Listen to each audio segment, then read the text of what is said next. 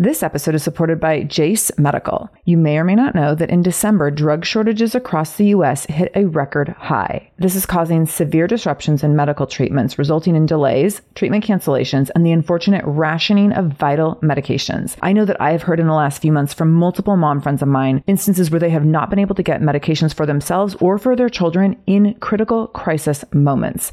This is so, so scary. I know I've had friends with their kids having seasonal flu cold symptoms, struggling to breathe, and they're at urgent care and unable to get the antibiotics that they need because of these shortages. This is scary stuff. Most notably, one of the short supply antibiotics is amoxicillin, which is commonly used for so many of our children's illnesses. So here's where Jase Medical comes in. They have the Jase case, which is a personalized emergency medication kit that contains five essential antibiotics that are used for the most common and deadly bacterial infections. And you can also customize your case and add additional life saving medications based on your or your children's family's unique needs, like an EpiPen, for example, something that you would never want to be without, would never want to have to run from pharmacy to pharmacy in pursuit of. So if you want to go get these medications and have your antibiotics on supply so that you always have them when you need them in case of an emergency, in case of a disaster, in case of being a, you know, a victim of this drug shortage, Jase Medical will have you covered. All you need to do is go to jasemedical.com and enter the code shameless at checkout for a discount on your order. That's promo code shameless at Jase Medical, J A S E medical.com. jasemedical.com, code shameless. This is the Shameless Mom Academy, episode 184 with Jon Acuff. Show notes for this episode can be found by going to shamelessmom.com and clicking on episode 184. Welcome to the Shameless Mom Academy. I'm your host, Sarah Dean, and I'm here to give you and other passionate, dedicated moms the tools you need to bridge the gap between motherhood and living the life of your dreams. I'm also here to help you be a little more shameless every day.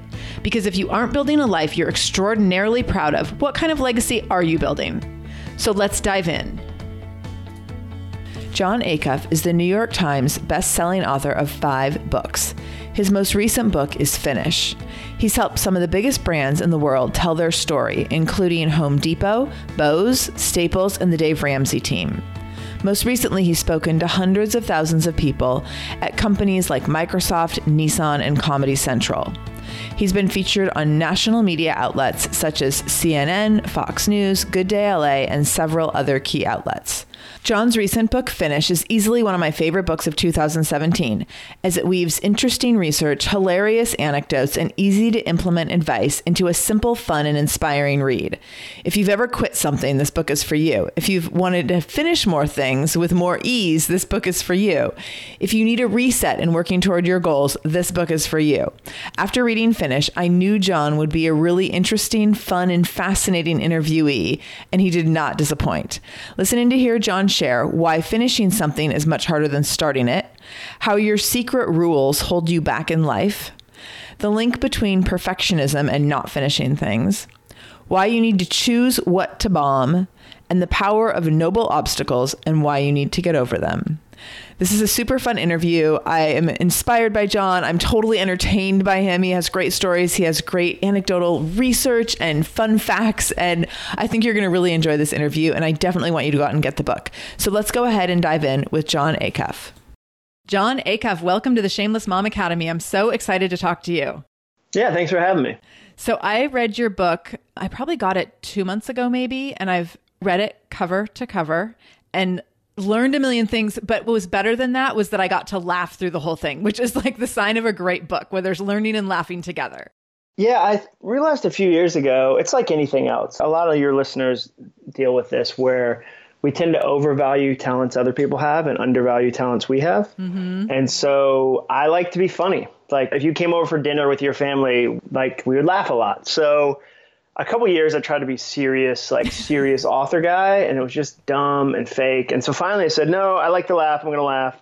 And it turns out that's a niche. Like there's a lot of smart business writers, but they are super not funny. Right. And so a client last weekend in Fort Lauderdale after the speech said, Hey, have you ever thought about doing stand up? And to me, like I like that comment, and I also like when a sound guy says like that was really funny because the sound guy has heard everything and right. they are so jaded. So yeah, I like to laugh, and life is funny and ridiculous and dumb, and so like I like to have fun with it. That's so interesting. I got done doing a talk a few years ago and a woman passed me a card. I went and sat down in the audience. This woman passes me a card. She's like, That was so funny. You need to be on TV. And I was like, there could be no greater compliment. like, never mind the yeah, content. Yeah, great. That's awesome. That's like, awesome. I understand what you're saying. It's such a huge compliment. And people will listen if you're telling good stories and you're making them laugh and they're not going to tune out. So I totally appreciate that. I like it because they're always surprised at the beginning. They're like, like I tell an opening story and you can tell they're like, wait a second, are we supposed to laugh? Like, because they've just sat through like two hours of the fourth quarter numbers from sales division four and they're like, oh. and then I get up and tell a chainsaw story, and we oh all get God. to go. Oh, all right, yeah, yeah, yeah, do that. More chainsaws. I right. Can, I can appreciate that. Right, right. Well, what made the book so engaging was that. So I read every morning. I get up and I read for. It's literally like ten minutes. Like it's nothing to write home about, but it makes a huge difference in terms of like the content that I consume over the course of a year. So in my ten minutes of reading every morning reading finish, I would get up and be like, I just can't wait to read what story he has today. And there was always a valuable lesson behind the story, but it was really like I was getting up for the story. Like, what's the thing that's going to make me laugh at 607 today? Oh, yeah. Well, and for me, I mean, this was the hardest book I ever wrote because we did so much research. I partnered with a PhD on it. Wow. Then also, I wanted the jokes to be really spare and really lean. Mm and like I just didn't want a wasted word. Right. And so the editor was amazing on it and really did a good job of saying, okay, well, how's this moving along? And I'm probably like you in that like I like a good comedian. Like Gary Gulman to me is one of the best comedians in the world, and he's not huge right now. I think he should be, and I'm I think he will be. But oh my gosh, he's like he has this bit. He tells this whole joke about a documentary he watched on Netflix about the brave team of men and women who first came up with the state abbreviations and he does this whole thing where it's like the brave and like, noble men and women. yeah. And he says like, but they got stuck, and so they brought in a contractor, and he said, no, not a contractor, a contractor, and like somebody who contracts things. And I was like, that's brilliant. Oh so, oh my god! Like you're looking for the right word that goes. Oh, okay. I thought you were going this direction. You went the exact opposite. Right. And then the other thing, like I try to make my books honest in that like yeah, there's mom stories in there that I think everybody who listens to this is gonna be like, oh my gosh, finally. Like somebody you know, and it's not my story. It's moms doing stuff that like the story of the lady who said her secret rule, which is kind of you know, when we're young, we get handed these expectations or these rules about our life, and we often hold them for 30 years. Mm-hmm. And she said she believed that being in shape was slutty and immoral, and being out of shape was more humble. And like, what a way to sabotage any health goal you had. Right. But so, like, the stories of women who are honest about things, and it's not just a book for moms, obviously, but I feel like, unlike some business books, there's a female voice represented that I hope is helpful. Oh my gosh, there totally is. And well, what I found to be so relatable throughout the book is that you know, I think a lot of it was written with business in mind. But when you think about running the business of your family, and I talk a lot about like moms generally taking on the role of family manager, that by the way, no one tells you that's your new job after you have your first child. And when you think about taking on that role, there's a million things that need to get done in this household every day. And there's goals that you have to set, whether that's like meal planning, grocery shopping, getting laundry done, whatever. And the start to finish can get really grueling and it can totally suck. So I really read the book with some of that in mind, just thinking of like, running a household and mom life and family management and like how do we continue to be really fired up and excited about that? Because sometimes it's not super exciting.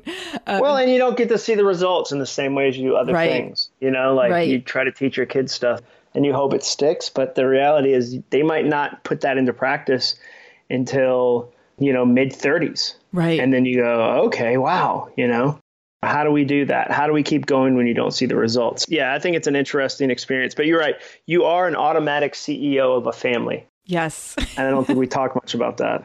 I know. I'm trying to talk about it a lot to make sure that it gets out there. Because oh, good. I want to start like getting some accolades and some trophies and some. Uh, oh yeah, a raise. Right, right. I would definitely would like a medal every now and then.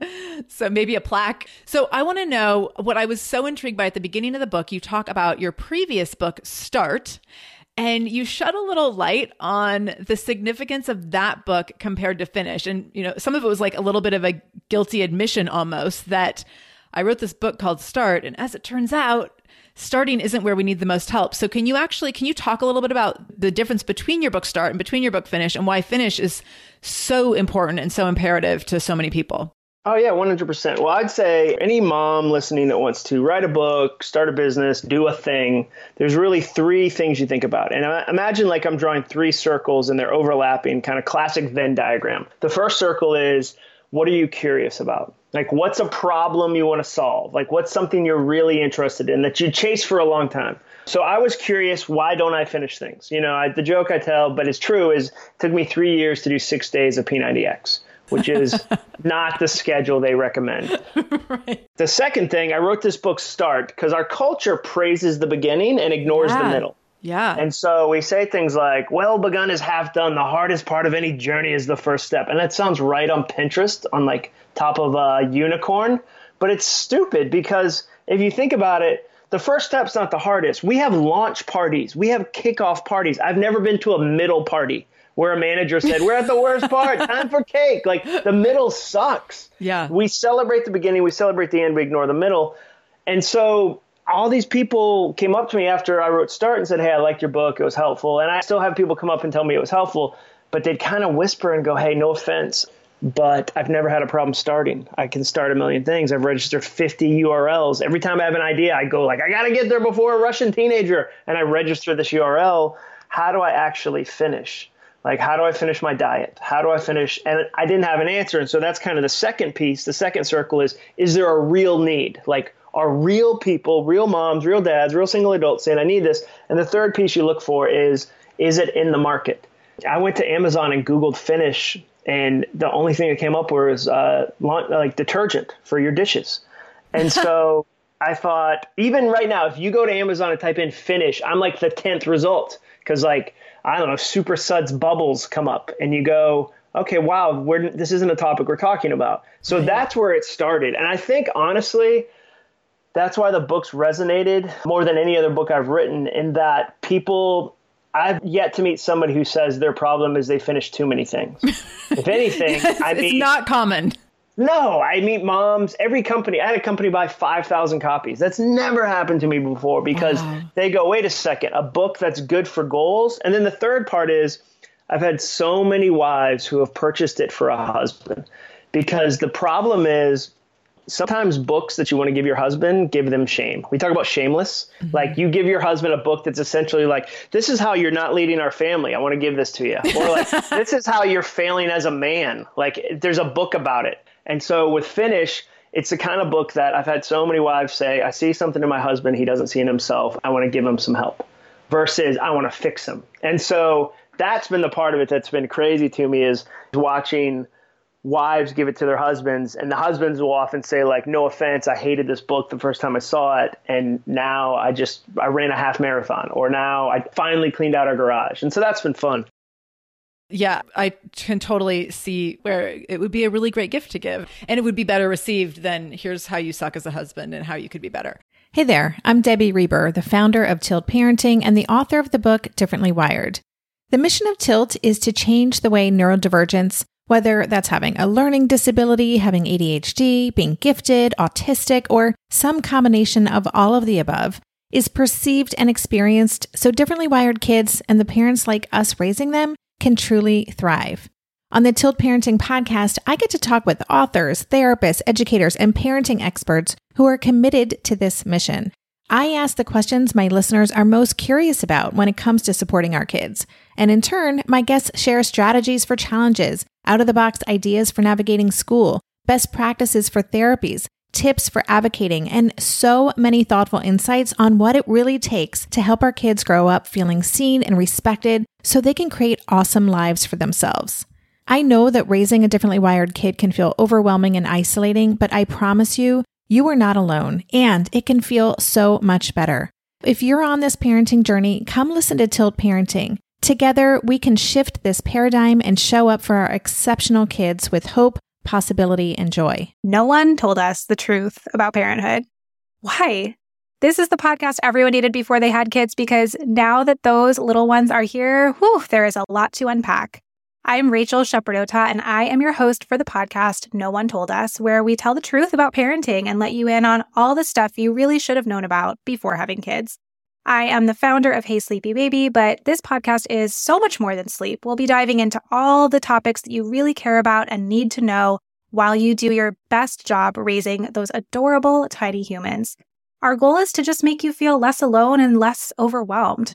There are so many things that no one tells us before becoming a parent, and I think that we should really pull back the curtain on becoming a first time or second time mom or dad to share the good, the bad, and the ugly. We'll have a little education, a little fun, and a whole lot of heart that goes into each and every episode. So join me and our amazing guests each week to hear us talk about what no one told us. So what I really loved, I own a gym in my other life outside of podcasting, and so so many. Like currently, the, you own a gym. Yes, currently I own a gym, and many of the examples that you gave were very relevant to my gym owner life. And you talked about like subconsciously embracing not finishing things because you're so conditioned to the cycle of starting and not finishing. And I started thinking, and I've shared this example since on the podcast, but I started thinking about I run transformation programs in my gym about five times a year. People sign up for these programs, and they're usually like anywhere from four to eight weeks long. And now, as I see people registering for them, I know who my finishers will be based on past performance. And so there are people that pay to register or enroll in a program that never show up for the first day of the program. And then there's another group of people that usually make it for like the, through the first half of the program. And then there's another group of people that make it all the way to the end. And I've done different things over time to be like, okay, how can I get these f- people who like just want to throw money at me, but don't participate how can yeah. i get them to show up and actually like get beyond that start line and i've thought about this in many different ways and when you started giving concrete tactical ways that you can reframe these subconscious habits i was so excited because i thought like oh this is why and it really speaks to like you starting P90X. It took you three years to do the first 30 days or whatever your example was. Three. Uh, three. three days, unfortunately. Yeah. I appreciate yeah. your kindness. First 30. Oh my gosh, it would have been a miracle. so, yeah, I think that example is so relevant because we get conditioned to, especially when it comes to fitness, I think, and health and nutrition and those kinds of goals, because we're so culturally told that we need to always, especially women, like we're always supposed to have a goal of losing weight. So, we are very conditioned to like, okay, like on Monday I'm going to start, or at the next season I'm going to start, at the new year I'm going to start. And we always start in the same way and then we peter out in the same way as well. And what I appreciate in the book is the tactics that you use really shift thinking around what to do once you start. So let's go ahead and I want to dive into some of the tactical ways, but first talk about perfectionism because it's a thread that you use throughout the book that's so significant. And then we'll dive into some more tactical stuff. So share why understanding perfectionism is a crucial piece of understanding why we don't finish things. Yeah, totally. So before I do that, to your point about knowing these people will finish, these other people won't. The reason there's practical things in there is I had the great privilege and gift of working with thousands of people on their goals. And mm-hmm. so that research became the book. So for instance, like I have a, we talked offline about this. I have a course called the Finish Course, and it's a 90 day course. It's going to start in January. It's at finishcourse.com. But so it's 90 days, 30 videos. You get one every three days. So in the past, I've made like the first video a certain way, the second video a certain way. I've kept on going. We found through our studies the greatest quit day, the day more people quit than any other day, was day two, which is crazy. But the problem is when we think of transformation, say I have a 30 day thing I'm doing, we think, okay, and you say to somebody, do the beginning, middle, and end. Like, how will the days break down? They go, beginning will be day 1 through 10, middle, day 11 to 20, the end will be 21 through 30, which sounds right, but the reality is the beginning is day 1, the middle is day 2 through 29, and the end is day 30.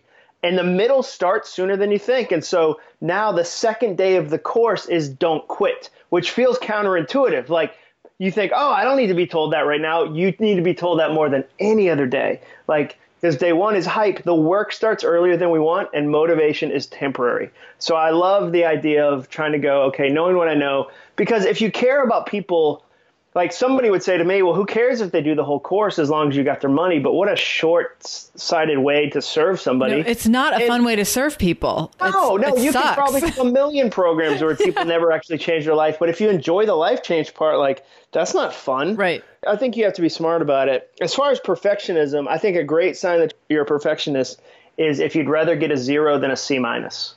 and what I mean by that is there's a lot of perfectionists that'll say, My goal is to run five miles every day. I only have time for three today, so I'm going to run none. And you go, Well, you know, like three is more than none. Or I would argue the moms with the messiest bedrooms right now listening are actually perfectionists. The moms with the messiest cars. And you go, Well, that doesn't make sense. Aren't they all type A? Some of them are, but the reality is, if a perfectionist can't clean a car down to the toothbrush level, they don't even touch it. There's empty food bags, like cheese stick wrappers, like a possum family, like it's out of control. And so I think a great sign of perfectionism is would you rather not do it at all than do it halfway, as if halfway is worse than not at all? And also, you know, are you waiting for the right moment to do it? Are you waiting for the perfect time to do it or the perfect amount of money or the perfect amount of whatever? And the problem is perfectionism acts like a quality trait, like I'm such a perfectionist, we say. But the reality is you're chasing something that doesn't exist. Like I always tell authors, Amazon's never sold a perfect book. They've sold a billion imperfect books people were brave enough to publish. Oh, and that's so, such a great example just have to get it out. I have mistakes in every book I've ever written. Like I know I can rattle off, okay, this I got the character's name wrong. This was wrong. And like 10 other editors missed it. So it's not just like and I made that mistake because I'm lazy. I made that mistake because if you do 50,000 words, I hate to break it to you, like chances are a handful of them are going to be wrong. Right. That's so true. Let's talk about your concept of cutting goals in half when I saw this chapter, I'm going to tell you what I thought it was when I saw the chapter. And I was like, oh, I don't want to hear that. And then you can share what it actually was. So when I was given this concept by business coaches a few years ago, where they said, "Oh, you should just cut your goals in half." So if you want to launch your new website or launch a product, you know, in the next 6 months, cut it in half, do it in 3. And this was like this like hustle mindset of like just cut it in half and you'll get it done and done is better than perfect. And so I was like, oh my god, he's gonna tell us to do that and that's hard. Oh man, so, I said the opposite. Totally the opposite. And I was like screaming in my living room at six oh eight in the morning, like yes. So go ahead and share your concept of cutting goals in half. Yeah, I think a big part of what I try to do with this book is take popular things we say and see if they were true. So one of the things we say is what you just said, which is go big or go home, aim for the moon so that even if you fail, you'll land amongst the stars. If your dream doesn't scare you, it's not big enough. Like we say so much of that. And I wanted to see if that was true. And so I saw a problem happening. And the problem was if your goal is to lose 10 pounds and you only lost eight, you didn't feel like you almost got there. You feel like you failed. Most people judge their goals on a pass fail basis. I lost by two and I give up. And the truth is, I care about your February more than your January. I care about your March more than your February. Like, I want to walk you through a whole year. I asked the cashier, when do people quit their goals? And she said, third week of January. And I said, how do you know? And she said, that's when we stopped selling kale. And I thought, that's brilliant. totally. And so we wanted to test this. And so the researcher and I said to this nearly 900 people we are studying, hey, cut it in half because I believed that if your goal went from 10 pounds to 5 pounds and you lost the same exact 8 pounds, you won by 3 and you try again. Right. Like it's this psychological flip. And, you know, when you do research studies, you're trying to find a 5% edge, a 10% edge. And what we found is people cut their goal in half were 63% more successful, which is just insane. Now, the takeaway from that isn't so dream really huge and then cut it in half. The takeaway is dream the right size from the get go. Like, I love people that do health goals and they'll say, I'm going to run. I'm going to start running. I'll go, that's great. And they'll go, yeah, I'm going to do a marathon. And I go, well, have you, have you done a half marathon or like a 10K or a 5K? Even just a K. Have you ever run a K? Get a tiny little medal. And they go, no, no, no, I got to go for it. I'm going to get a bike and get carbon fiber everything and wear tight clothes with so much information. Like I'm going to go to the Ironman in Kona. right, right. Do any of that. Like, it's the mom whose whole house is messy and they think they have to clean the whole thing. Where I would very much be like, let's start with a drawer. Like, let's crush a drawer. Let's do so like so many people and people love this book and like I think it's a great book. The core concept is brilliant. The what is it? The secret magic art of tidying up or whatever. Uh-huh. The life changing. Yes. The li- I think it's the life changing magic of. I know so many people that read that and thought they had to be exactly that. Mm-hmm. So they'd be like, I have to thank my socks when I take them off at the end of the day and know which pairs I have and like we do each other a disservice when we think we have to go to that level of detail right. instantly. I hope you get there down the road if you want to, but like maybe you won't want to. Like I will never thank my socks for their service. I want to be upfront about that. Like, I am so ungrateful to my socks. The years they have served me, and I haven't thanked them once. So I just I wanted to be smart about it. So yeah, it's so funny you thought I was going to say cut your goal in half. Like, be be twice as big a jerk to yourself. I'm the opposite. I'm like, especially if you got young kids. Like, young kids are a crisis, and they're a beautiful crisis, but they're a crisis. they and are. People don't tell you that because they want you to keep propagating the species. But dude, when you have a young kid, your only goal is the finish line of bedtime. And I always ask moms, like, have you ever put your kid down to bed so early the sun is still really high Mm-hmm. and like you can hear other kids outside playing and they're like, Mom, why do we use blackout shades? And you're like, pipe down. It's midnight in China. We're celebrating the year of the rooster. So I'm the opposite of what a lot of people teach. I love it. That's so great. It makes it so much more attainable. And it puts you in a position of being able to do something that I think is really powerful, and that's tracking your wins, like noticing your progress rather than noticing the lack of progress. So, like the example that you gave, like your goal is to lose eight pounds, and if you were to only lose four, like the win is that you lost four, not that you didn't lose the other four. Yeah, exactly. So like, powerful. we don't look back. We look forward and feel like if I'm at 60% of a goal, if I look at zero, 60 is gigantic. If I look at 100, I'm a terrible failure. So, like, the stuff is like, it's subtle changes to kind of give you a fresh view of, wow, I hadn't thought about it that way. That's practical. I can actually do that. And I don't have to become a perfect mom overnight to do it. Right, right. I love your philosophy of choose what to bomb. Can you explain this and how it's super helpful in our journey to getting things done? Yeah, we tend to just add, add, add. We add on, we add on. And goal setting books tell you stupid stuff like, hey, if you've got a financial goal, you should have a spiritual goal and a physical goal and a relational goal and an intellectual goal. Like, have a goal for every of the seven areas of your life, which sounds smart. But then, like, if you were going to learn German, I wouldn't be like, you should learn six other languages at the same time, like Swahili and Portuguese and Norwegian. Like, that would be bad advice. Right. And so I would argue that at the beginning of any endeavor, say it's say it's December and you're thinking through what you want to work on, I think you need to deliberately say, here's the three things I'm not going to worry about. I mean, the moms that do this well are amazing. My favorite was the mom who said, you know, during a busy season at work, my kids know that the clothes get clean but not folded and put away. Like she has a laundry chair, which we all have. It's like your third appliance. Your clothes go from like washer, dryer, chair. Right. And it's just this mountain of clothing like Fraggle Rock, and your kids pull socks off it like street urchins at a fair. And I love that her kids know, oh, I'm wrinkled. My clothes are wrinkled. Mom must be busy. The other thing she said is like, I'll make simple meals. Like, and I won't feel ashamed about that. You know, the problem is we don't ever talk about this enough. We talk about comparison, but we don't talk about how new it is. In the 1980s, you could only compare your motherhood to five other moms that lived on your cul-de-sac. Like you had no idea what a mom in Acadia, Maine was doing, and you certainly didn't feel inadequate about it. Now with the internet, you can judge your motherhood against every mother online in 30 seconds. Like you can feel bad about what some mom in Portland is doing, or some mom in Santa Monica or Houston, Texas, and you know what? It, and the other problem is we compare our whole messy life to their sliver, small, perfect life. And mom is making like, you know, farm to table meals out of her own garden. And she's got like deconstructed mac and cheese with like Gouda and glaze. And like, you know, so I love that this mom in the book said the meals get simple. Like, I think one of the greatest shams we play on our kids is breakfast supper. Like, oh, that's the best. Because we oversell it, and our kids are like, "Yay, breakfast supper!" And inside, you're like, "All I'm doing is scrambling some eggs, you sucker." You know, my friend's mom used to do make your own sandwich night, which is brilliant. She was outsourcing all the labor, and the kids are like, "Yay, direct access to mayonnaise!" Like I control it, you know. And and so I, that's what the concept's about is about deliberately saying like you have a choice.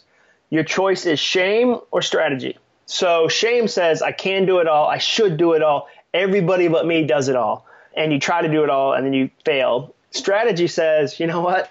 Like for the next month, as I spend more time at the gym, I'm not going to be able to keep up with Stranger Things, or I'm not going to be able to keep up with this kind of outside relationship. Or, hey, for the next 30 days, as I work on being more present to my husband, I'm not going to be able to do these other three things. And I'm not going to feel bad about them. Like, I give myself permission not to be good at them. Yeah. So I've started using this example with my transformation groups at the gym. And I'm like, exactly what you just said, where I'm like, for the next four weeks, this is what you're choosing to focus on. So I want you to also make a list of what you're not focusing on. And I love your example for you. You mentioned when you're writing a book, you're like, I know for the next three months, I'm going to be a really sucky friend. I'm going to bomb friendship. And let's just put that on the table right now. and I think that's such a great conscientious way to relieve yourself in one area or m- multiple areas so that you can be super focused and do the thing that needs to get done and make it really awesome. And then you can shift gears again rather than just always feeling like you're doing everything halfway or failing at everything by 50%. Yeah, there's such joy in putting something down on purpose. Yeah. Because then when shame says, hey, you're not keeping up with that person, you go, I know. Thanks for noticing. I did that on purpose. You know, versus like, I'm trying. I'm, you know, like, I'm trying. I mean, Shonda Rhimes, who does Scandal and a million other shows, says that when she's producing a show, she doesn't get to the gym as much as she'd like to. Yep. So, like, she's smart enough to know when I'm running a show, I don't get to literally run as much as I want. Right. And she doesn't go. And the other thing is terrible at admitting things are different or things have changed. Like, we'll add a kid to our house and be like, I just feel like things feel chaotic. And you want to be like, yeah, you have a baby. Like, Right. or, you know, if you're in retail, people who work in retail get this because December is craziness. I've worked in retail a bunch of times. I never had a manager go, hey, it's November. Let's talk about the five things we're not going to do in December because December isn't the same month as March. Like I would argue moms every August moms should get together and go, "Hey, it's a back to school season. It's going to be crazy these next 3 weeks. What are the three things we're all not going to do?" Right. Like cuz September isn't the same as April. Like and that's not failure for you to recognize that, you know? Yeah. Oh, I love it. Let's talk about noble obstacles because I think that all moms can relate to noble obstacles. And I want, I'll kick off what was so relatable to me that in the book you talked about a couple wanting to clean out the garage. Oh yeah. They were like putting on, like, I think it was the husband who was Oh, like, yeah. yeah, we need to clean the garage. But first, like, don't worry, honey, I'm going to take care of it because I'm going to have a garage sale this weekend. And it kind you went into more of the story, but like, I'm going to do this big noble thing that's going to help the family. And the wife is just like, no, just like clean the garage, just get everything out of here. Like, no, let's not have a major event in order to clean the garage. Let's just clean the garage. so can Yeah, you talk so about that- noble obstacles and especially how moms tie into that? Yeah, a noble obstacle is a way to kind of avoid doing something you're afraid to do or you don't want to do. So in that story, and that was a real story, I had to change their names because I'm friends with them.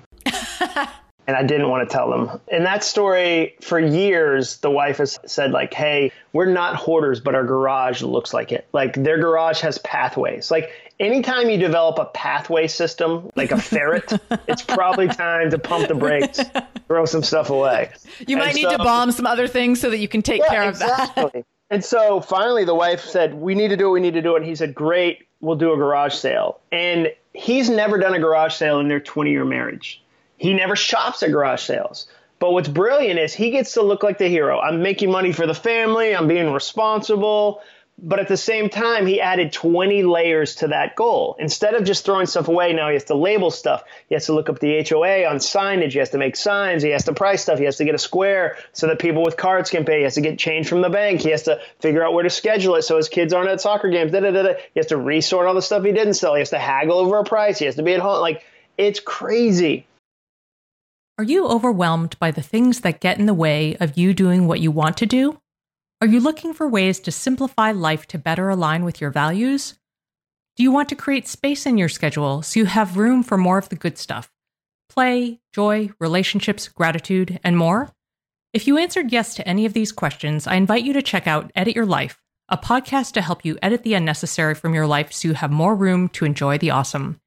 Through episodes with me, Christine Koh, and a range of super smart, compassionate, and thoughtful guests, you'll come away with big picture insights and practical ways to declutter your home, schedule, and mental space without getting bogged down by perfection. I have always believed that small moments and actions matter tremendously. My goal is to help you find agency and space in your life through doable baby steps that will leave you feeling accomplished instead of overwhelmed.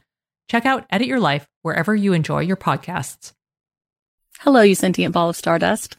My name is KC Davis. I'm a therapist and I'm an author of the book How to Keep House While Drowning, where I talk about ways to make it a little bit easier to take care of yourself when you're overwhelmed, stressed, have mental health issues, physical health issues, or maybe you're just in a hard season of life. Maybe you're looking for a place that you can come and listen to some practical advice. This is a podcast for all of the self help rejects. We're going to talk about skills for survival and self kindness. And I'm going to leave the pop psychology at the door. I promise not to tell you to meditate or to journal.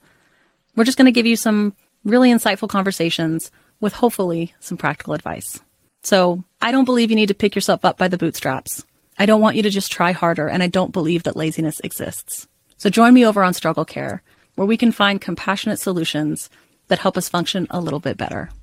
And so I think anytime you find yourself complicating something and also looking noble, you might be doing something just so you don't have to do the real thing you don't want to do. Right, like, right. He doesn't want to do the real work of throwing stuff away. Like maybe there's some sentimental stuff he just doesn't want to deal with. So he complicates it. I think moms, it's the same with like sometimes we do things for our kids that they don't even notice and we say it was for our kids like i remember a birthday party and the mom said oh what a pinterest fail the banner doesn't match the plate color and i thought like he still uses the bathroom in his pants like there's a chance he doesn't notice that the cerulean is not the same as the blue like but that was a mom complicating something in a way that she didn't really need like I don't know if she was just sad about a kid growing up. I don't know what she was hiding from, but she was doing that for some reason other than the kid.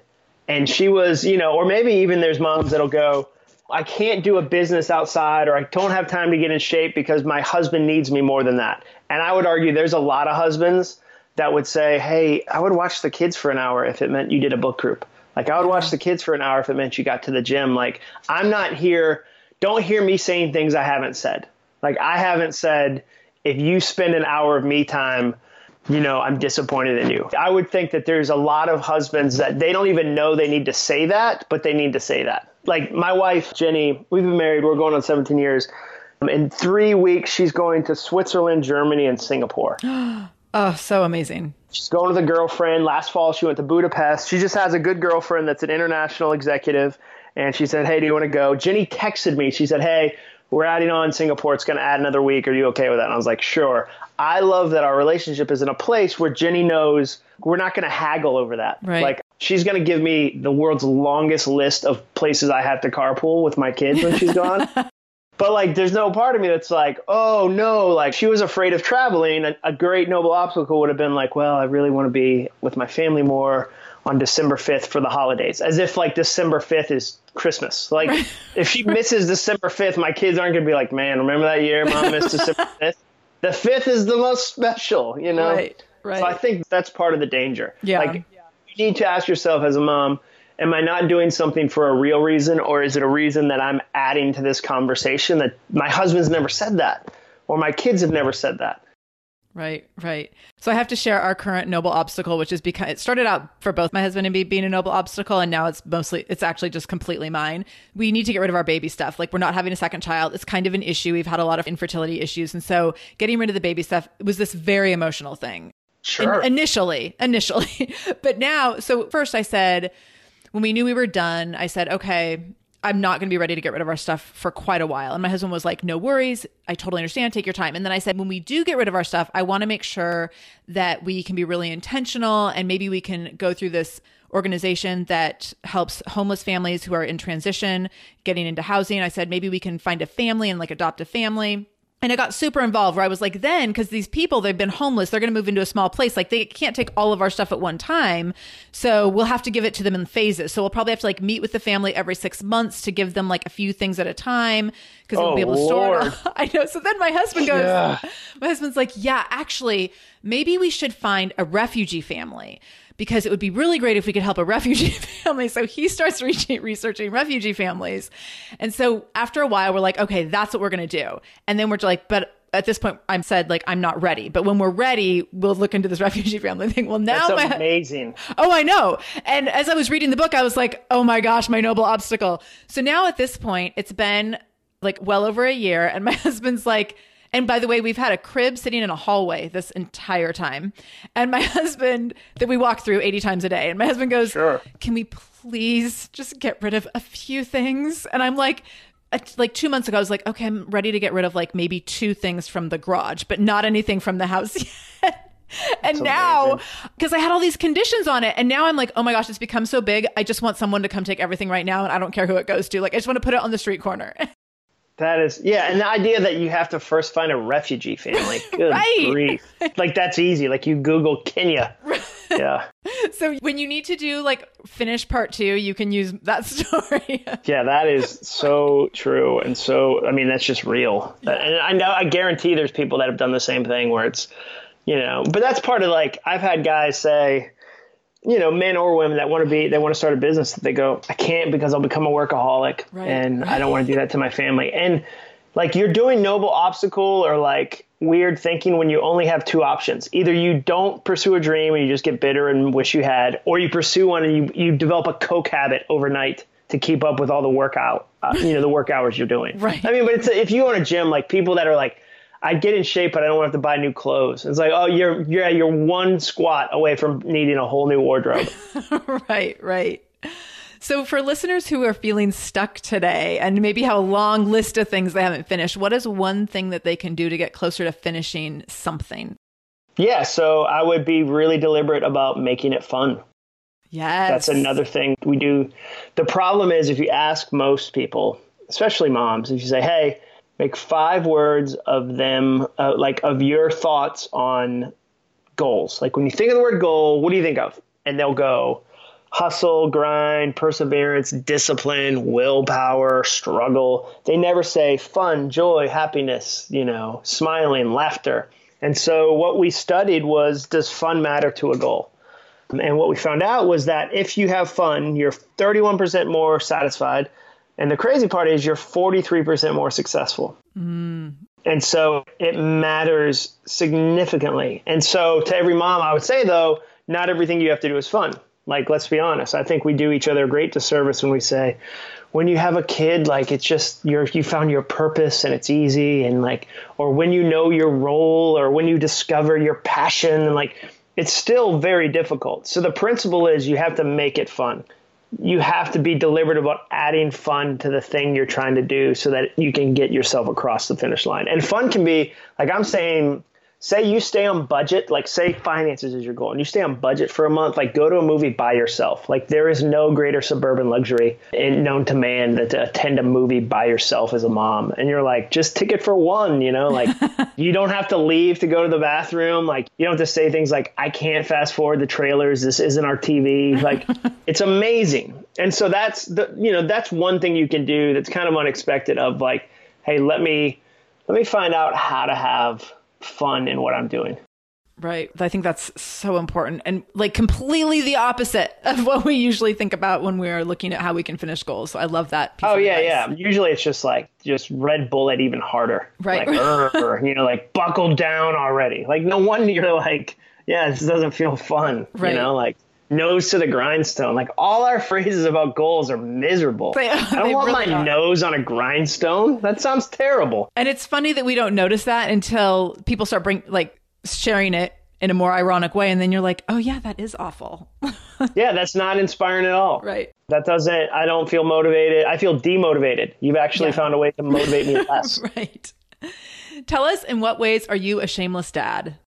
Well, I mean, I share pretty openly, especially online, about like, hey, here's a mistake I made, you know, or here's, you know, here's something that I got wrong that I wish I didn't get wrong. And so I think that part of how I'm shameless is I don't add a lot of regret to the mistakes. I try to fix them, Yeah. I try to learn from them, but I think I try to share them. So I try to say like, hey, dad, you know, here's a thing that I did wrong. Like, you know, here's a great tip. If you have any moms that are business travelers or if their husbands travel, either way, one of the things that my wife taught me when I was business traveling, I would be so dramatic about it. And I'd be like, I'm so sorry, I'm leaving. And you think like you're being kind to the kid. You're actually teaching the kid to feel sad. Kids are very reflective of your emotions. And so my wife pulled me aside and said, Hey, look, you're asking them to hold your guilt. You feel guilty, so you're overdoing, the, I'll miss you, I'll be home. And they don't even really notice.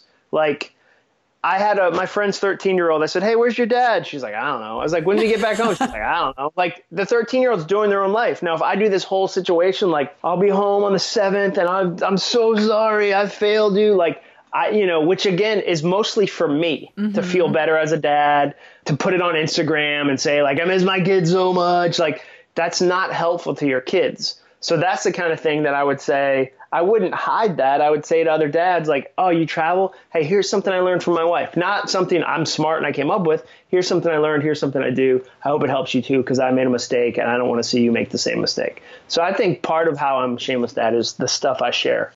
I love it. I love that, and I and I appreciate that. I follow you on Instagram, so I yeah. Then you know that's what I do. Yeah, like a, you yeah. know a bunch of my stuff and I don't do it as like there are people that use vulnerability as a marketing tool, which mm-hmm. is just as annoying the other way. Right. It kind of reminds me of like when Christina Aguilera sang the song "Beautiful." Like that was written by the lead singer for Non Blondes, who is not a physically attractive person. And that song, sung by somebody who's not beautiful, is amazing. Sung by Christina Aguilera, you're like, yeah, yeah, we get it. You're beautiful. like we agreed on that like 10 years ago.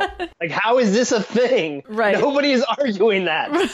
and so like I don't like when people overuse vulnerability as a way to try to get you to disarm and buy their thing or whatever. Yeah. Like I think there's a balance, you know. Yeah. Totally, totally. Jon, this has been so awesome and informative and funny and helpful. And I just really, really appreciate the work that you're doing and putting out there. And we need to do your shameless, we normally have a shameless mommy minute lightning round, but we're going to do a shameless daddy minute in just a second here.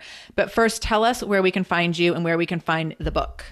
Yeah, you can find the book everywhere. It's Amazon, Barnes and Noble. It's all over the place. The thing I'm super excited about is like the thing I mentioned, the Finish course, which is just finishcourse.com.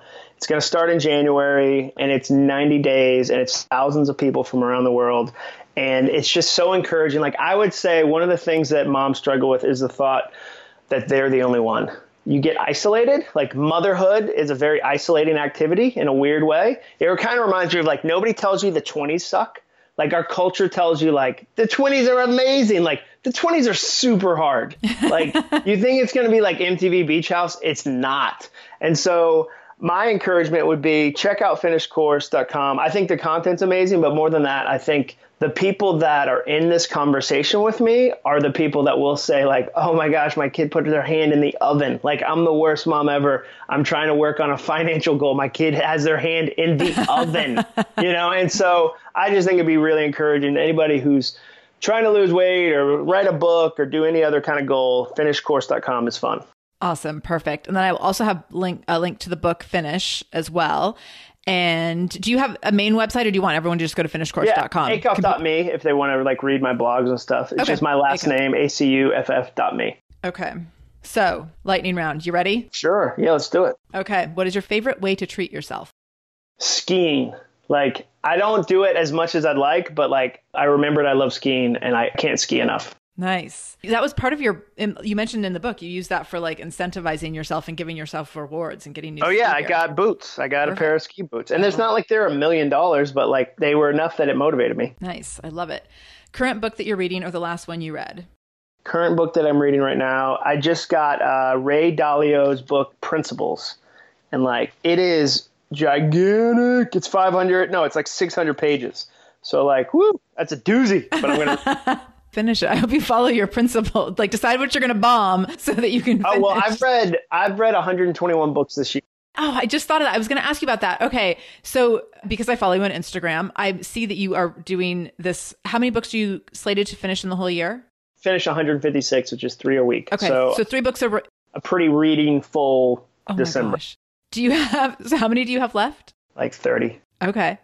Do yeah. you have any tips for reading? I mean, like even a fraction of that. Do you have like any? I have a great like I made a PDF because so many people kept asking. Okay. Me. If you go to acuff.me slash read, okay. like it's just a PDF and a video. But I would say two tips: don't read things you don't want to read. Like the whole f- have fun. Like people go, I'm gonna read more. I got to start with War and Peace because I didn't read it in high school. Like, no, you don't. Right. Read things you want to read, and then second tip: expand what counts. We're such jerks to ourselves when it comes to our goals. So like I would post that I read a graphic novel, like I read a Batman novel, graphic novel, and somebody go, that doesn't count. And I wanted to say, according to who? Right. Like who is judging Jon Acuff's reading list? it's Jon Acuff. Like right. remember, with the goal, you're the boss. Like totally. you get to make the goal. Like at work, it's different. When you inherit a goal, it's different. But like you get to ma- decide what counts. So if I decide audiobooks count, guess what? They count. Totally. If I decide that audiobooks at one and a half speed, because most people's voices are so slow, they count. And so that's what I would say. Like if you want to read more, read what you like, expand what counts. And third tip would be have multiple things going at the same time. We often say like have one book and then finish it like a laser. Like, but the reality is I want to read something different at 9 a.m. than I do at 10 p.m. Yeah. 10 p.m. I don't want to read a finance book. I don't want to get into bed with Jim Collins. Like I want to read a novel that's fun and exciting. So those would be the three tips. I love it. I love it. Okay, who's your biggest inspiration? I think definitely my dad. As far as like I would say like inspiration, but who I kind of mimic the most or whose stuff I use the most, watching him as a public speaker is probably still the biggest kind of influence that I've got. Oh, that's so awesome. What is one morning ritual you can't live without? Coffee. Coffee. I change my mornings up. Like sometimes I'll, I'll go through a spell of 30 days of meditating with the Headspace app, or I'll go through a phase of reading the same like book every day for 30 days. But the one thing that I don't go without is coffee. if you could give all moms one superpower, what would it be and why? I think I would say like because like you want to go oh what like lasers, but that's dumb. I think I would say the ability to not care what other people think except for people who love you. Oh, I love it. That's so great. All right. This has been amazing. I so appreciate everything that you're doing. And next time you write a book, you've got to come back and share it with us because I'm totally like totally obsessed with all of your writing now. And I'm going to go check out your reading tips because I love reading as well. And I'm always trying to figure out how to consume more and less. Well. I didn't know you own a gym. So I'll send you five copies of Finish Ooh. that you can give to people at the gym. All you have to do is send me, I want a picture of books at a gym. That'd be fun. Awesome. So totally. I will send you five copies when you just put them out somewhere and if somebody goes oh this looks interesting i'd like one go well guess what now you have one awesome i will totally do that cool okay thank you so much jon i hope you can come back and join us again next time you have something fun to share yeah thanks for having me Thank you so much for spending time with Jon and me in the Shameless Mom Academy. Please do share out this episode. I would love more people to finish more things. So you can take a screenshot of the episode and share it on social media. Tag me at the Shameless Mom Academy. So you just take your little screenshot. You write, right, hey, this was such a great episode. Loved the interview with Jon Acuff. Tag me at the Shameless Mom Academy. I will comment on your post. You can send me a screenshot of it if you want, especially if you put it in Instagram stories. Definitely message me the screenshot and I will be delighted to reply to you. But sharing this episode and sharing the shameless love is how we help more mamas become more shameless every damn day. So I do appreciate you spreading the word. If this is your first time listening to the Shameless Mom Academy, we do release new episodes every Monday and Wednesday.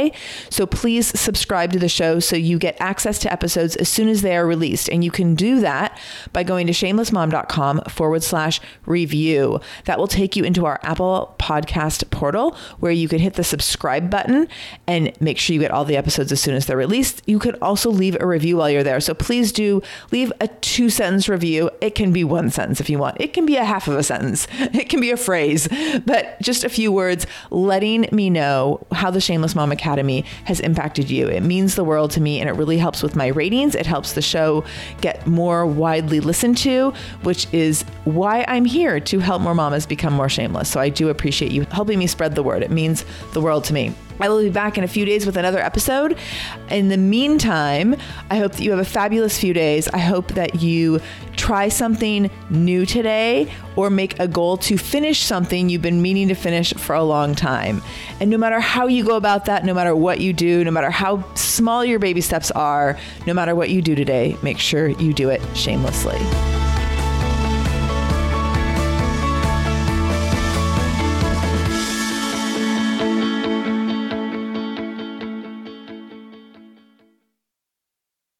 Hello, you sentient ball of stardust. My name is KC Davis. I'm a therapist and I'm an author of the book How to Keep House While Drowning, where I talk about ways to make it a little bit easier to take care of yourself when you're overwhelmed, stressed, have mental health issues, physical health issues, or maybe you're just in a hard season of life. Maybe you're looking for a place that you can come and listen to some practical advice. This is a podcast for all of the self help rejects. We're going to talk about skills for survival and self kindness. And I'm going to leave the pop psychology at the door. I promise not to tell you to meditate or to journal. We're just going to give you some really insightful conversations with hopefully some practical advice. So I don't believe you need to pick yourself up by the bootstraps. I don't want you to just try harder, and I don't believe that laziness exists.